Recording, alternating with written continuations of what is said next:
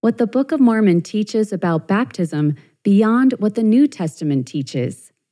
The baptism of Jesus Christ in the New Testament is an immensely important part of Jesus Christ's life.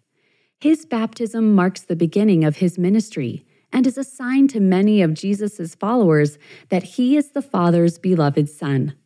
But the purpose of baptism, both Jesus's and his followers, is left a little vague in the New Testament. What is the purpose of baptism? What is the point of immersing oneself in water? Isn't believing in Christ enough? The Book of Mormon clarifies some of the gaps left in the New Testament. It can help followers of Christ understand why it's important to participate physically in an ordinance like baptism. The New Testament offers readers a lot of helpful information about the how and why of baptism. For example, John the Baptist taught that baptism is for the remission of sins and must be preceded by humility and sincere repentance. He taught that candidates for baptism were to bring forth the fruits of repentance. The New Testament teaches that baptism is necessary for entrance into the kingdom of God.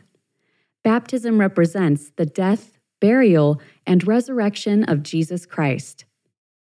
The Book of Mormon provides additional valuable insight into baptism. One of the purposes of the Book of Mormon is to restore plain and precious truths about the gospel, which have been lost or obscured over time. One of these truths is that baptism is a sacred witness and covenant we make before God that we are willing to trust in our Savior and keep His commandments. Baptism puts believers in the covenant path and is an outward sign of our commitment to Heavenly Father. This doctrine is taught many times throughout the Book of Mormon. For example, Alma taught at the Waters of Mormon that baptism serves as a witness before God that ye have entered into a covenant with Him, that ye will serve Him and keep His commandments, that He may pour out His Spirit more abundantly upon you. Nephi, son of Nephi, also confirmed that baptism acts as a witness and a testimony before God.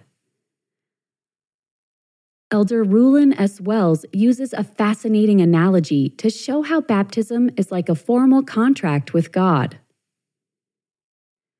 When we enter into a covenant with our fellow men, we draw up an instrument setting forth the obligations and promises of the contracting parties to the covenant we sign it in our own handwriting and seal it in the presence of witnesses, and then go before a notary public or a justice of the peace and make an oath to the same. When we enter into a covenant with the Lord, will it be any less formal or binding on the parties to the covenant? The Lord has made just such a covenant with his children, but does he sign it with pen and ink, or do we subscribe our own handwriting? No. Indeed, the Lord has a much better and more impressive way for us to enter into a covenant with Him.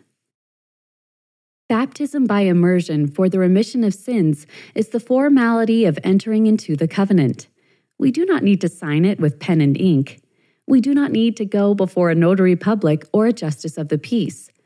But when we enter into the waters of baptism, we go in company with a servant of the Lord who has been commissioned of Jesus Christ to perform that sacred ordinance. In performing this ceremony, the duly authorized servant of God will take the candidate's hands into his left hand and raise his right hand to the square, saying this Having been commissioned of Jesus Christ, I baptize you in the name of the Father, and of the Son, and of the Holy Ghost. Amen. Jesus did not need a remission of his sins because he was already holy and without sin.